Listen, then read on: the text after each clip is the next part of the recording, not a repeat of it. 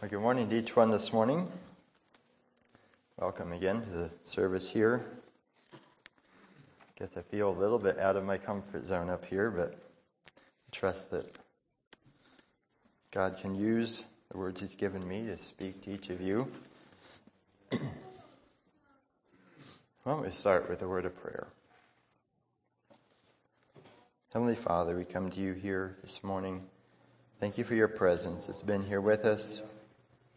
And the words that were shared and the songs we sang, just thank you for being here. Pray you would guide me now as I speak the words you've given me. Just pray you give me wisdom, clarity of thought. Just pray that your spirit would continue to be in this place.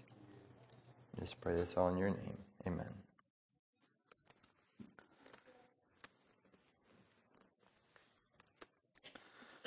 All right, well, the subject I'd like to look at this morning is on our speech, in particular, sound speech.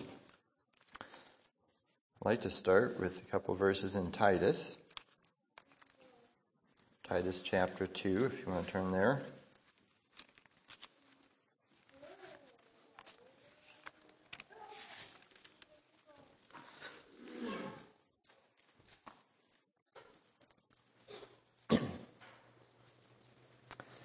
In Titus chapter 2, um, verse, verse 8. I'll just read one verse there. Sound speech that cannot be condemned, that he that is of the contrary part may be ashamed, having no evil thing to say of you. This is in context of just some admonitions that were given from Paul to Titus and things that he was supposed to exhort the church in. To exhort them, specifically the young men, but I think it applies to any that are Christians.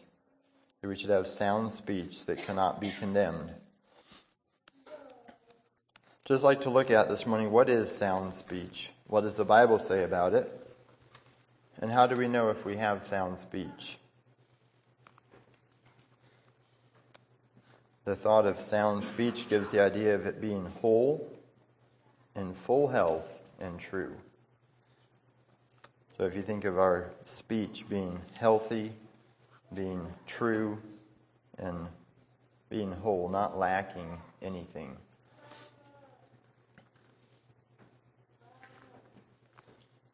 Speech that is true, of good and proper quantity, and of good quality. And I'd like to look at two main aspects of it the quality of our speech and the quantity of our speech. So, first, just thinking of the quantity of our speech, um, a couple verses in Ecclesiastes chapter 10.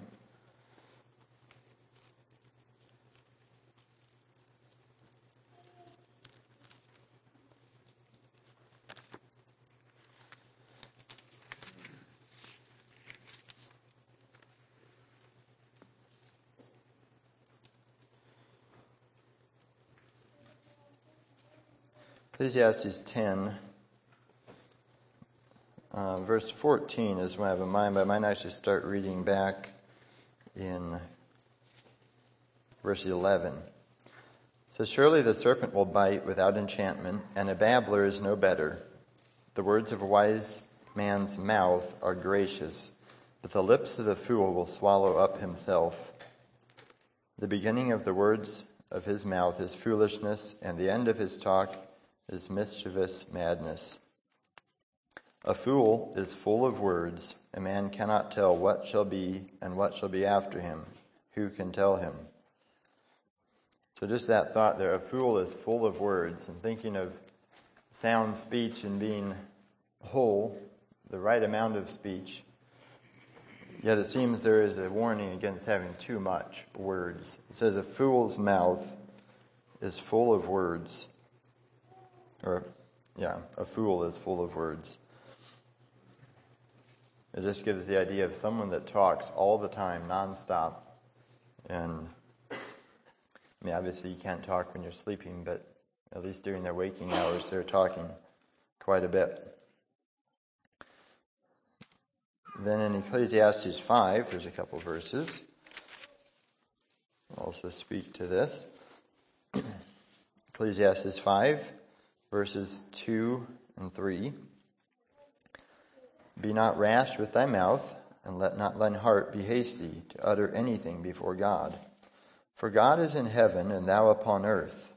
Therefore let thy words be few. I'm not quite sure what that all means. When it, talks, it says God is in heaven and we're on earth, which is fairly obvious, but somehow that realization is supposed to um, encourage us to have less words. Just the fact that God is up in heaven listening and we're on earth. Therefore, let thy words be few. And then also there's some verses in Proverbs. Proverbs 17. Well, these are speaking to the same thing, referring to the quantity of our words.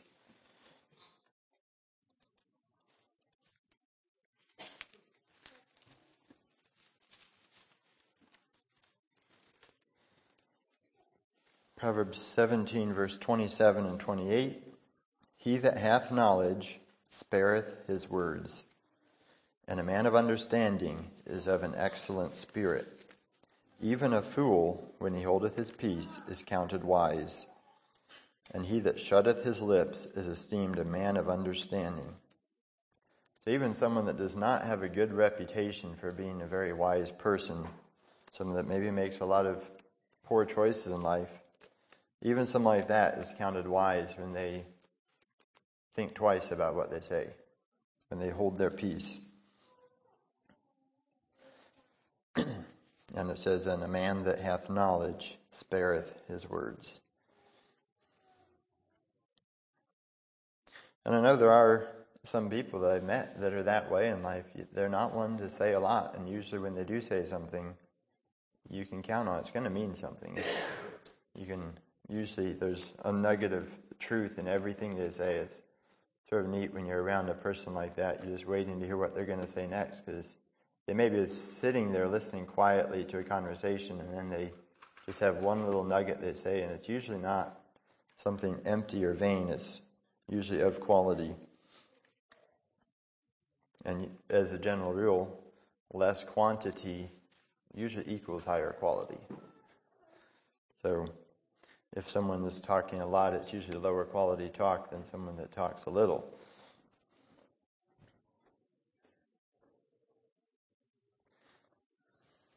I just had to look it up how many words people actually talk, and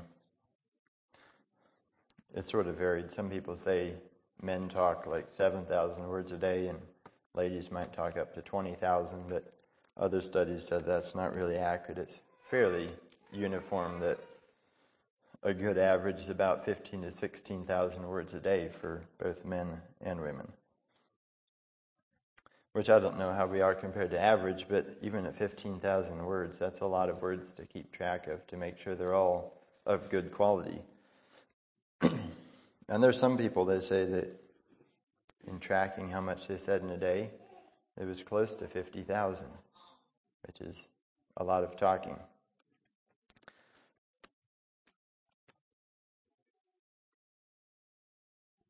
There's another verse in Psalms I'd like to read. Psalm 139, verse 4.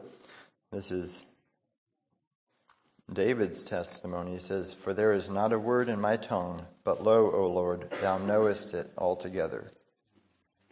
That's just David realizing that God knows each word that we say, and if there's 15,000 of them, I don't think he has a problem keeping track of that many. Probably a lot easier for him than it is for us, actually. But words in general are a very necessary part of our lives, necessary part of communication, and even any good communication always has words spoken. You can't have good and wholesome communication without having some form of words. So it's not a wrong thing it's not wrong to talk, it's a very good thing to talk, and there needs to be open communication. But the warning here in um, Ecclesiastes and Proverbs is that we don't talk too much, that our mouth is not full of words. As Proverbs says, that is not wise. Sound speech, sound speech is whole, of full health and true.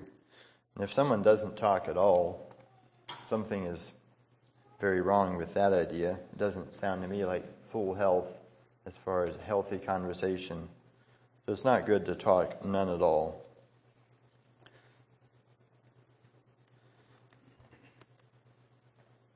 In Matthew 12, another verse I'd like to look at.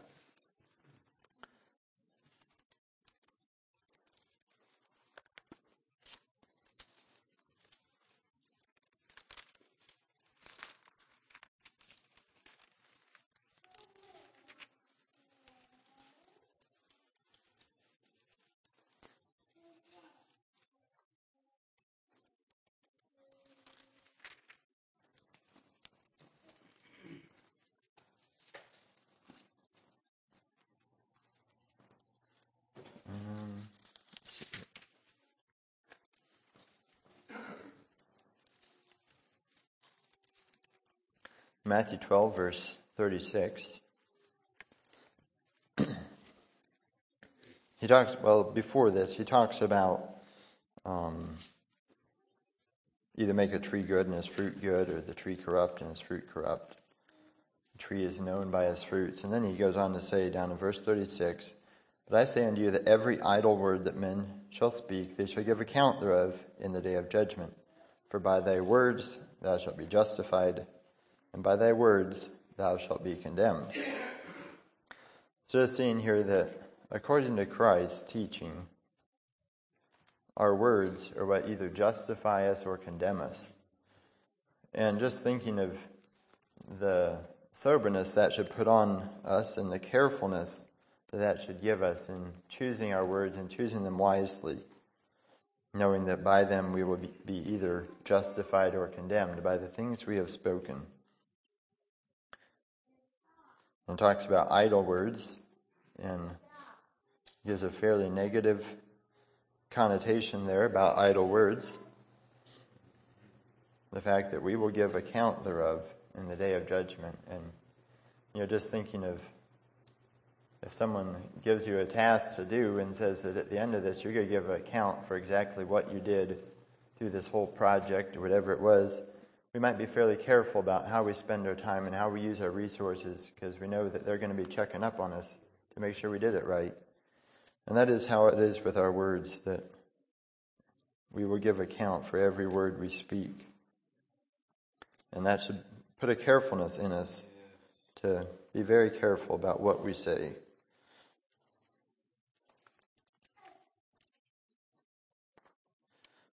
James also has a lot to say about the tongue, about our words.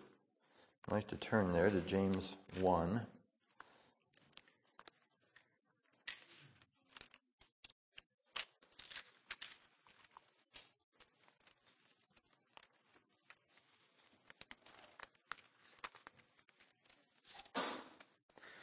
As I was studying about the tongue and our words and our speech, it was amazing to me how many times this subject comes up throughout scriptures over and over again, referring to the things we say.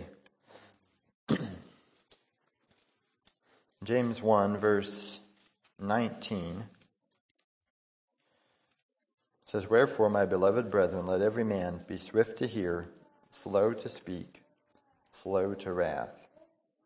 And then down in verse 26, says, If any man among you seem to be religious and bridleth not his tongue, but deceiveth his own heart, this man's religion is vain. I'm just thinking of how um, I don't know how weighty those words are. Just thinking of an unbridled tongue can render our whole um, Christianity or a whole, whole religious um, life can render it as vain, just having an unbridled tongue. Unbridled tongue is that with no restraint, no governor, no restrictions, just speaking everything that comes to mind. That is the definition of an unbridled tongue. And in that, in not having any governor or bridle or restrictions on what we say and how we say it, it can render our whole religion as vain. And when Christ enters into a man, the first thing, or one of the first things that changes is Christ bridles the tongue. And when he bridles the tongue, it is under control. It's controlled, it's slow to speak, as it said there in James. Let every man be swift to hear, slow to speak, slow to wrath. That is evidence of a bridled tongue. There's no flare ups, no lashing out, no vain babblings. It's been bridled. It's the power of the tongue has been has become under Christ's control and ready for his service. Over in James chapter 3,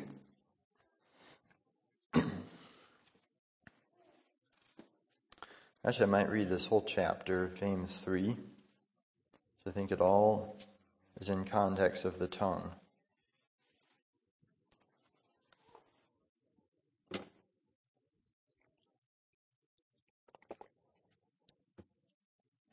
Says, My brethren, be not many masters, knowing that we shall receive the greater condemnation. For in many things we offend all.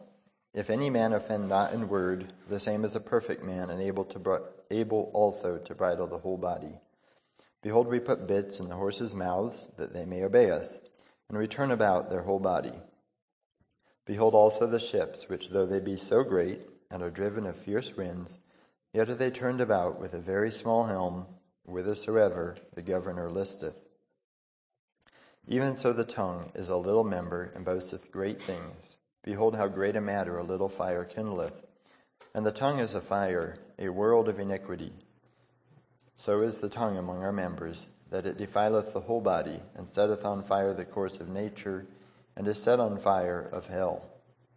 Every kind of beast, and of birds, and of serpents, and of things in the sea is tamed and hath been tamed of mankind. But the tongue can no man tame. It is an unruly evil, full of deadly poison. Therewith bless we God, even the Father, and therewith curse we men, which are made after the similitude of God. Out of the same mouth proceedeth blessing and cursing. My brethren, these things ought not so to be. Doth a fountain send forth at the same place sweet water and bitter? Can the fig tree, my brethren, bear olive berries? Either a vine figs, so can no fountain both yield salt water and fresh. Who is a wise man and endued with knowledge among you? Let him show out of a good conversation his works with meekness of wisdom. But if ye have bitter envying and strife in your hearts, glory not and lie not against the truth. This wisdom descendeth not from above, but is earthly, sensual, devilish. For where envying and strife is, there is confusion and every evil work. But the wisdom that is from above is first pure, then peaceable, gentle, and easy to be entreated, full of mercy and good fruits, without partiality and without hypocrisy. And the fruit of righteousness is sown in peace of them that make peace. So there's quite a few things to say about the tongue and about the power that is in the tongue.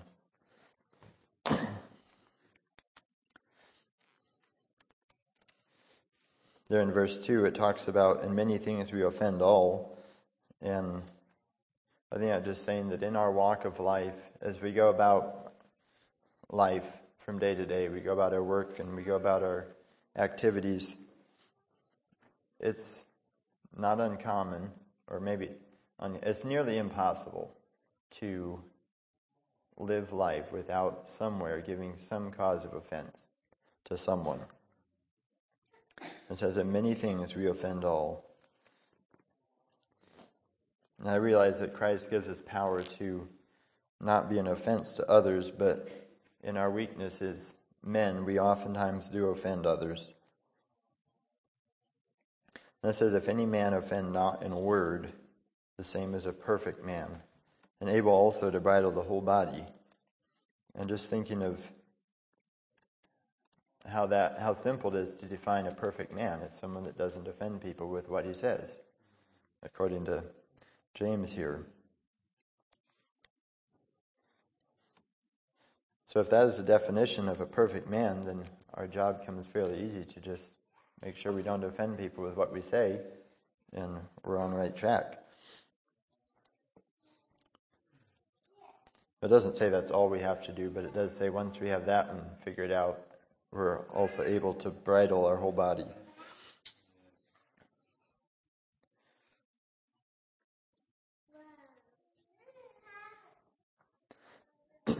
Yeah, it's just like as it talks about the ship there. When the rudder of a ship is under control and is steered by someone that knows what they're doing, the whole ship is under control. You know, even though it's a massive ship carrying many tons of cargo or many people, whatever it's carrying, it doesn't take a very big rudder to guide that thing. And as long as the rudder is under control, the ship itself is under control, even though it be driven with fierce winds, as it talks about. And just like that, when our tongue is under control, our whole body is under control. And when our when our body is under control, it's not necessarily just under our control, but it's under Christ's control. When Christ controls our tongue, he can control our whole body. As it says about the ship, whithersoever the governor listeth. And that's just a picture of wherever the captain wants to steer that ship, that's where the ship goes. And if our tongues are the same way, where when we're when we have our tongues under control, that Christ can steer us wherever He wants to, that we are there um, yeah, at his bidding, wherever he wants to steer us. Despite fierce opposition or winds, Christ can turn us about wherever he wants. And it's in that place of having our tongue under control that we are then ready for service to do his work. Just like a ship that is has no rudder is maybe the rudder is broken or out of control, there's a very little value because you can't steer it, you can't get it to do any work for you. A ship like that is just fairly useless if you can't control it. And that's the same way it is for us. If our tongue is out of control and our body is out of control because of it, then our acts of Christian service that we would love to do, we want God to show us where to serve, but if we're out of control, we can't really be of much useful service to God. So, if we want to do His work, our tongue must be under His control.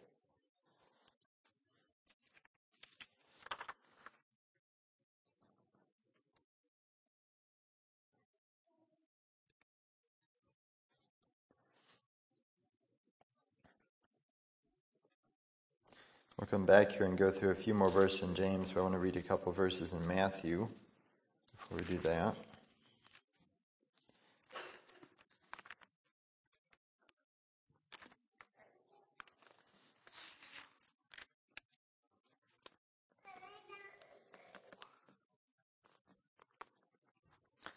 Matthew 15, this is um, after the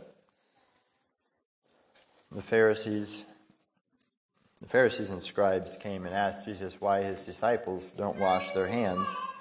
And his reply was explained there in verse um, Matthew chapter 15, verse 16, or 15. I'll start reading 15. Then answered Peter and said unto him, Declare unto us this parable. And Jesus said, Are you also without understanding? Do you not understand that whatsoever entereth into the mouth goeth into the belly and is cast out into the draught? But those things which proceed out of the mouth come from the heart, come forth from the heart, and they defile the man. For out of the heart proceedeth evil thoughts, murders, adulteries, fornications, thefts, false witness, blasphemies. These are things which defile a man, but to eat with unwashen hands defileth not a man. So that's just saying that whatever is in the heart, that is where our words are coming from. And I think that is why it is almost like a rudder that can guide us, and that if our heart is speaking what's inside the heart, then our heart is just saying where, or our words are just saying where our heart is actually leading us. And then back in James, in verse 5, it talks about the tongue being a little member and boasting great things, how great a, fi- how great a matter a little fire kindleth. And then it gives some very, I don't know, graphic um, illustrations or comparisons to the tongue. It says it's a fire, it says it's a world, a world of iniquity. It says it defileth the whole body. It says it's set on fire of hell. It says it's an unruly evil and full of deadly poison. And just thinking of that, I mean, it sounds like a fairly, um, a very fairly powerful force to be reckoned with. If you think of all that fire can do, and even referring to it as a deadly poison and an unruly evil. And I like how it says it there in verse verse 8. It says, But the tongue can no man tame. And only Christ can tame the tongue. It's not something that we can just decide that we're going to stop offending people with what we say or we're going to start having wholesome speech. As it says, it is an unruly evil. And I think our own flesh gets in the way many times of our ambitions to try to change the way we talk and what we do. But only Christ can tame the tongue.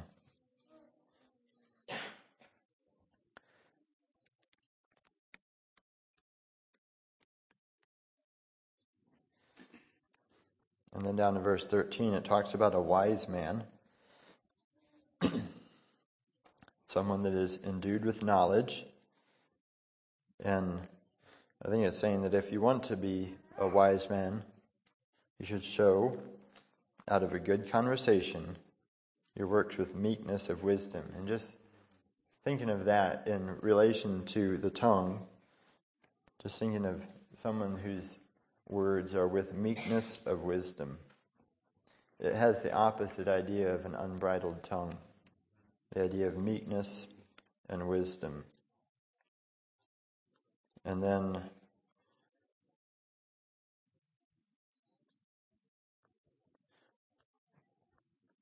in verse 14, it talks again about an unbridled tongue. If you have bitter envying and strife in your hearts, glory not, lie not against the truth. This wisdom descendeth not from above, but is earthly, sensual, devilish. For where envying and strife is, there is confusion and every evil work. Now, it doesn't specifically mention the tongue, but it is still in context, I believe, with just having talked about the tongue. And then it talks about that. And I think it is true that where there is envying and strife, and where there is um, other traits of an unbridled tongue, wherever that is present, there is confusion in every evil work, as it talks about.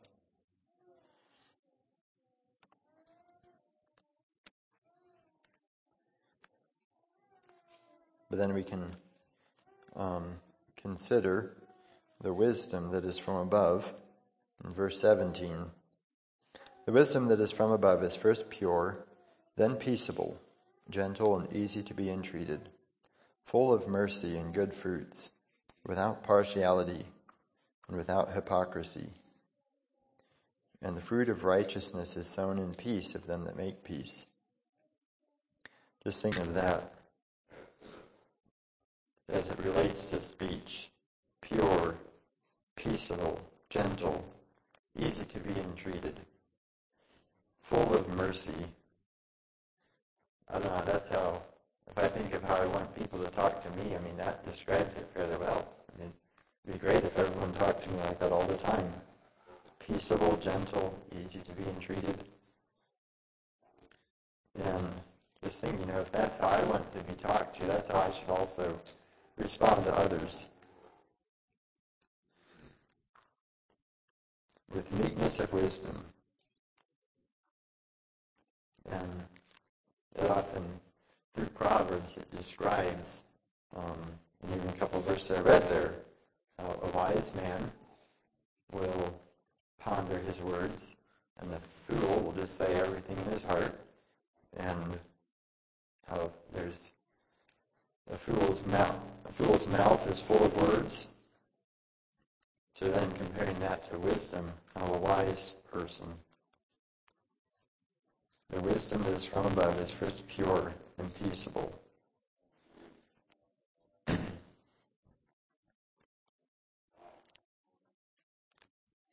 and we can fairly easily do a self check on how is our speech?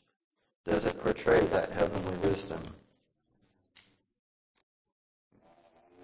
Is it peaceable, gentle, easy to be entreated, full of mercy and good fruits, without partiality and without hypocrisy?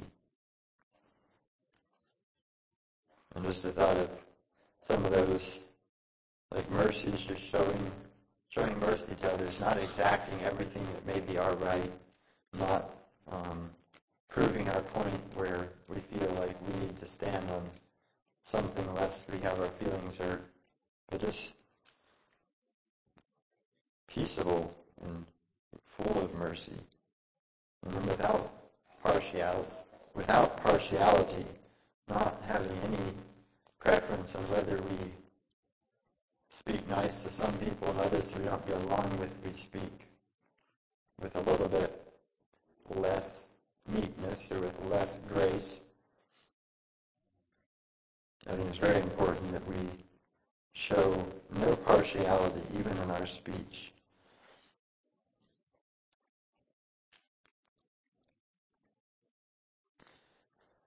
So I'm just thinking about the quality of what we do say. The Bible does have quite a bit to say on that. Things that make good speech, things that are sound speech. In 1 Peter couple of verses I want to read there.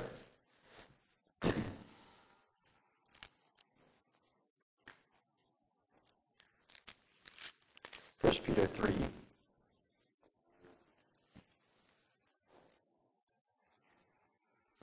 Start reading in verse eight.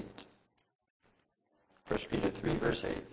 Finally, be all of one mind, having compassion one of another.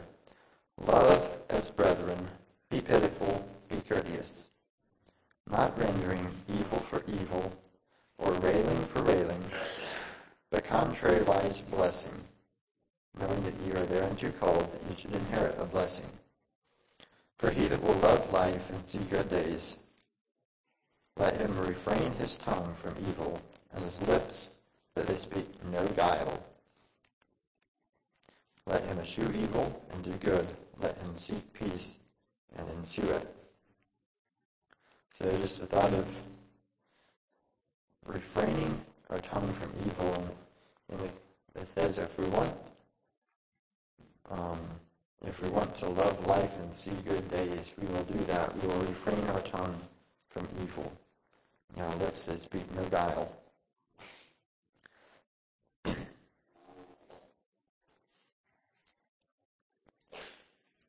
And then Titus chapter 3.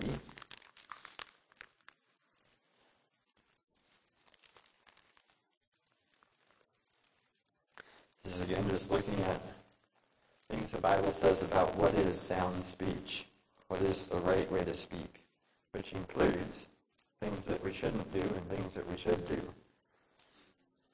So it's not just all saying what we shouldn't do, but it also gives us um, examples of what we should do. Titus 3, verse 2. This one verse here says, To speak evil of no man, to be, to be no brawlers, but gentle, showing all meekness unto all men. That phrase there, to speak evil of no man, I guess. I don't know, that has come to my mind many times as I'm talking to others and I mention something about someone, and then I think back on like, was that gossiping or was that speaking evil of them?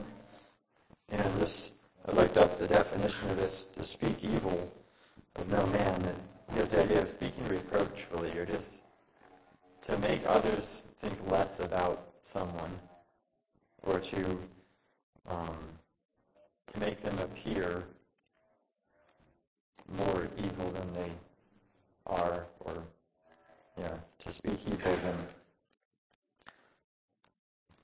And just considering for myself, it seems like, I mean, we've, we know that it's wrong to gossip and it's wrong to do that, but sometimes, you know, if you're talking with a good friend about someone that you both um, know, and sometimes it's easy to just make little comments here or there about that person, and it's very damaging to relationships.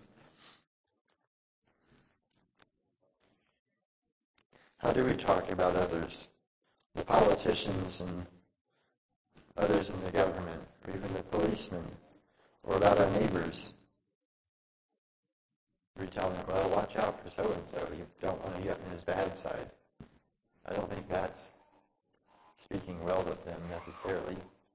I don't know that it's wrong to warn someone of danger, but it automatically puts something in that other person's mind that you were talking to, a little bit of a lower opinion of that other person. And I think that would fall into the category of speaking evil of them. And then just thinking about gossip as a whole, saying things about others that we would be ashamed of saying to them if they were there listening. And I know for myself, I think that happens more times than I might want to admit as I look back on my life and consider things I've said about people, even people in the church and people in the government and about neighbors and about things. It's so easy to say things that are not um, upbuilding or, I don't know, just to tear the person down a little bit.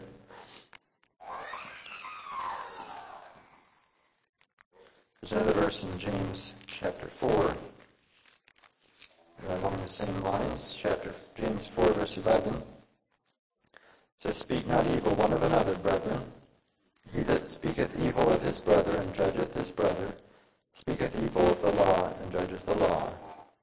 But if thou judge the law, thou art not a doer of the law, but a judge. And I think sometimes it's easy for us to say things about someone else, comparing it to ourselves. Like we might say something like, well, that person's just not a very good organizer. Sort of implying that we're a better organizer than them. Or, and I think it's things like that that not only do not build relationships, but that is where that um, envy and strife comes in that talked about in James 3. I don't think it falls in the category of being um, merciful, without hypocrisy, without partiality.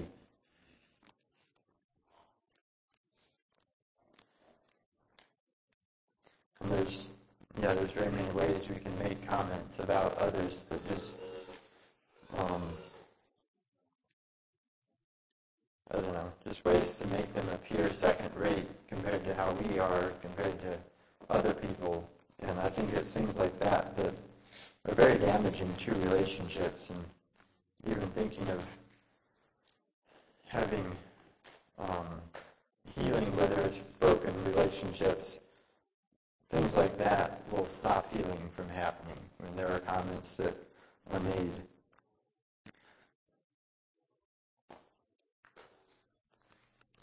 So that is one area that the Bible warns about in our speech, is to not speak evil of others.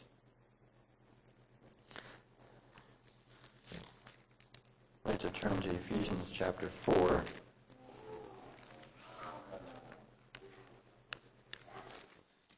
A few verses there.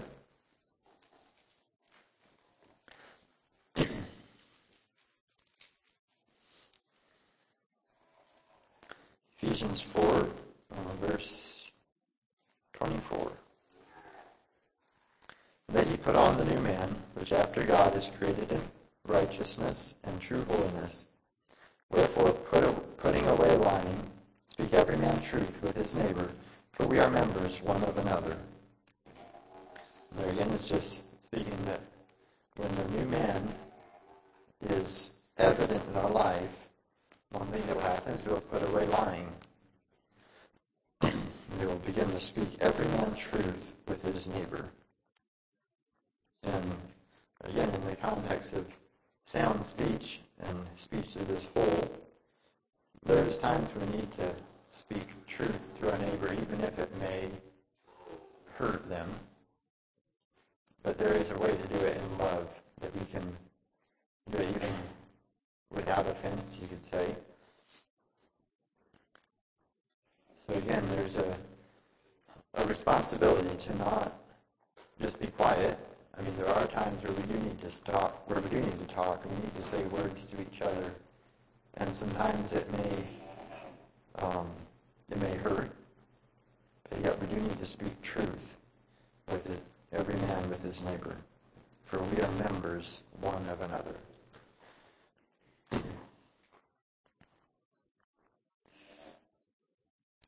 Then down in verse 29 here in Ephesians, it says, Let no corrupt communication proceed out of your mouth, but that which is good to the use of edifying, that it may minister grace unto the hearers. And grieve not the Holy Spirit of God, whereby ye are sealed unto the day of redemption. Let all bitterness and wrath and anger and clamor and evil speaking be put away from you with all malice. And be kind one to another, tender-hearted, forgiving one another, even as God, for Christ's sake, hath forgiven you. There again is listing some of the um, attributes of sound speech. Kind, tender-hearted, forgiving one another, that which is good to the use of edifying.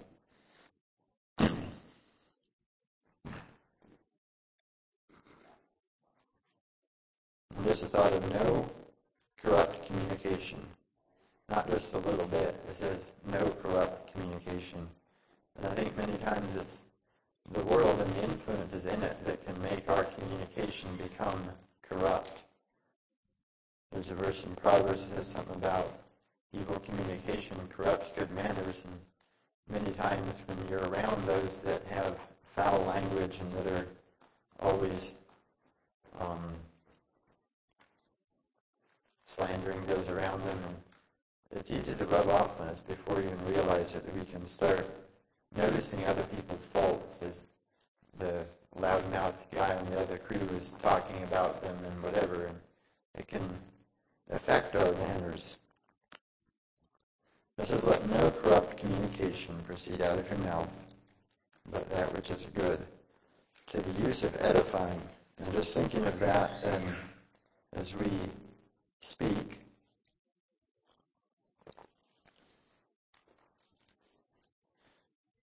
It says that it may minister grace unto the hearers.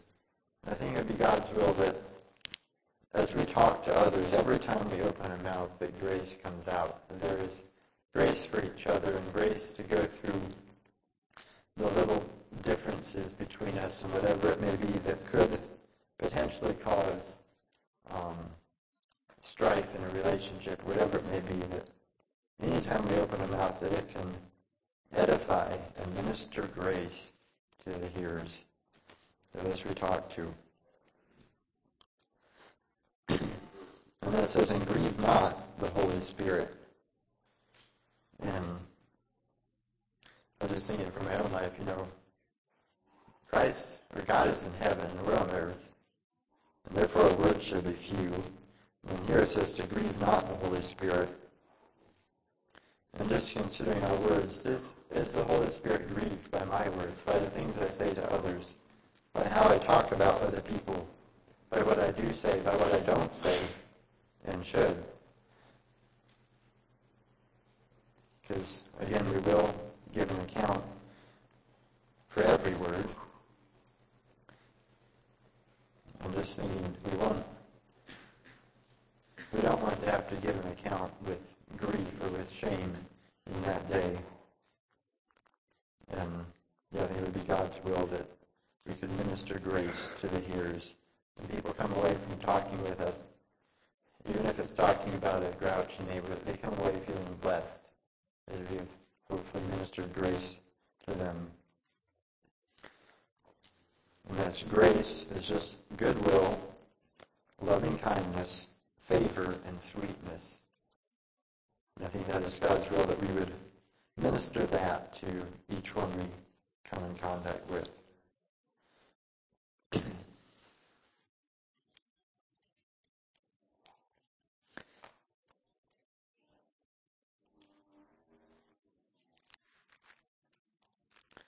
Here in um, verse 31, it talks about all bitterness and wrath and anger and clamor and evil speaking you put away from you with all malice. And just remembering in our memory verses, um, chapter 2 of 1 Peter, it says, Wherefore laying aside all malice and all guile and hypocrisies and envies and all evil speakings. We're looking up what that malice is, and it's just simply ill will or a desire to injure. And how many times we say things in ways where we're not, we want to just beat up on someone, but yet we want to say things to let them know that our feelings got hurt or that we were offended, so we say something in a way just to maybe hurt them a little bit. I mean, not that we would just outright rail on them or something, but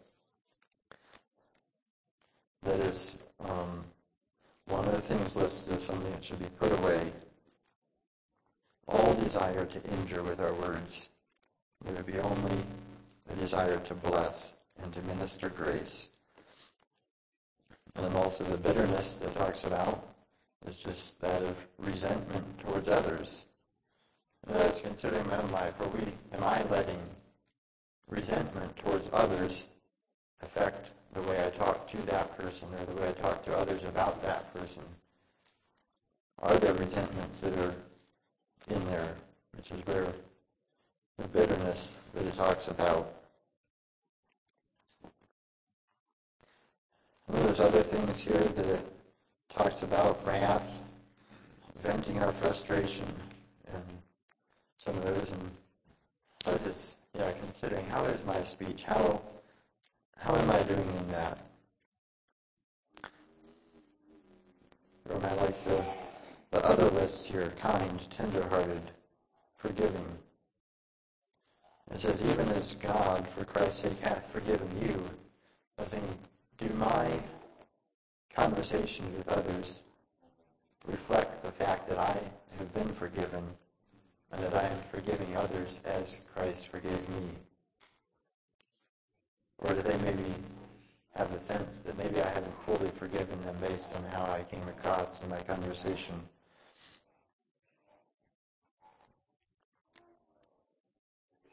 Are we ministering grace to others?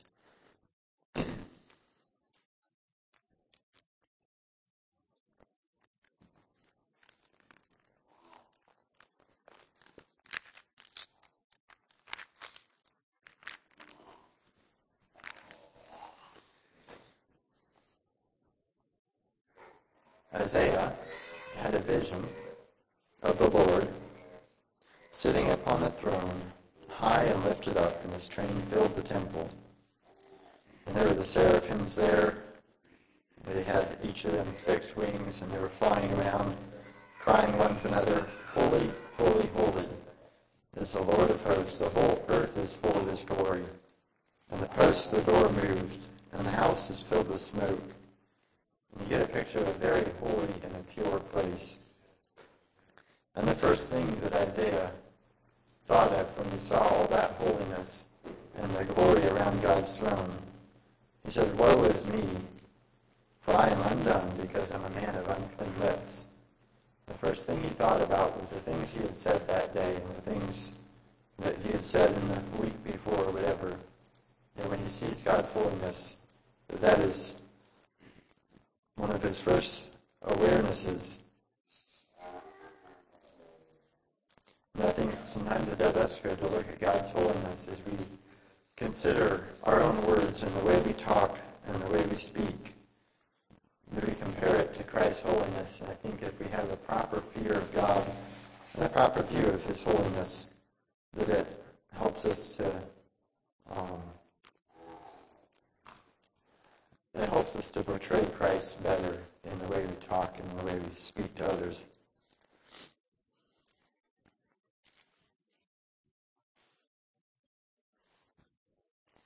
Sometimes I think it would help if, at least for me, if I did that more often, is reflecting on God's holiness and how that should affect the way I talk to others and how it should affect the way I uh, talk about others.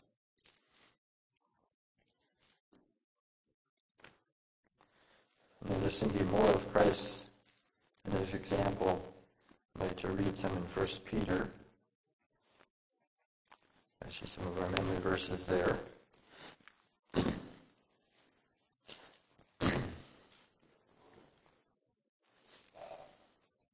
First Peter chapter two.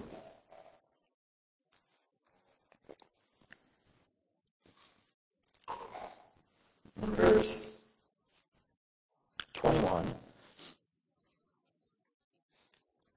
says, For even hereunto were ye called, because Christ also suffered for us, leaving us an example that ye should follow his steps, who did no sin, neither was guile found in his mouth who, when he was reviled, reviled not again. When he suffered, he threatened not, but committed himself to him that judgeth righteously. And just thinking of Christ's example in that, I don't think our um, um, how do you say the the obstacles we have to come that we have to get over when someone maybe did something that's a little bit hard for us to forgive them for. I don't think it's anything compared to what Christ suffered. And through it all, he was reviled, and he reviled not again. And when he suffered, he threatened not. And it says there was no guile found in his mouth. There was no, no words that he spoke that were not wholesome, that were not sound words. So if we wonder how we are measuring up, we need to look to Christ as our example, as we see how he responds to people. We can look at his glory, and then we can look at our words, and we can look at his um, example, and then we can look at our words, and how, do, how does it match up to Christ and to what he has done for us?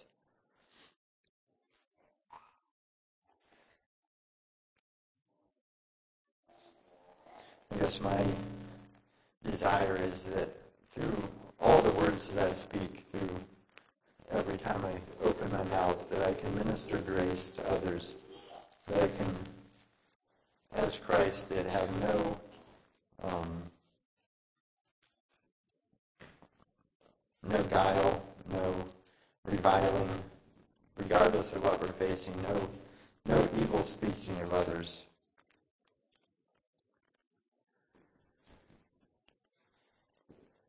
I guess that's all I had to share this morning. Is my test or my prayer would be that we can all strive together to be more like Jesus in our words and the things we say. God bless you with that.